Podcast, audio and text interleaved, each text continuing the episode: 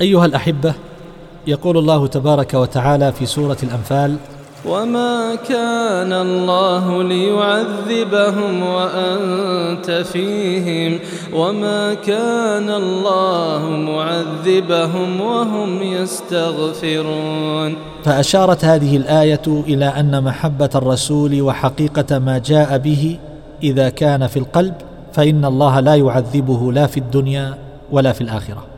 وإذا كان وجود الرسول في القلب مانعا من تعذيبه فكيف بوجود الرب تبارك وتعالى في القلب؟ فهاتان إشارتان. وتأمل كيف يفهم منه أنه إذا كان وجود بدنه وذاته فيهم دفع عنهم العذاب. وهم أعداؤه فكيف وجود سره والإيمان به ومحبته ووجود ما جاء به إذا كان في قوم أو كان في شخص؟ أفليس رفعه العذاب عنهم بطريق الأولى والأحرى؟ كما ذكر ذلك الحافظ ابن القيم رحمه الله في كتابه إعلام الموقعين. وهذا يصلح أن يكون مثالا من الأمثلة النادرة مما يمكن أن يقبل مما يسمى بالتفسير الإشاري. والله تعالى أعلم. وصلى الله وسلم وبارك على نبينا محمد وعلى آله وصحبه أجمعين.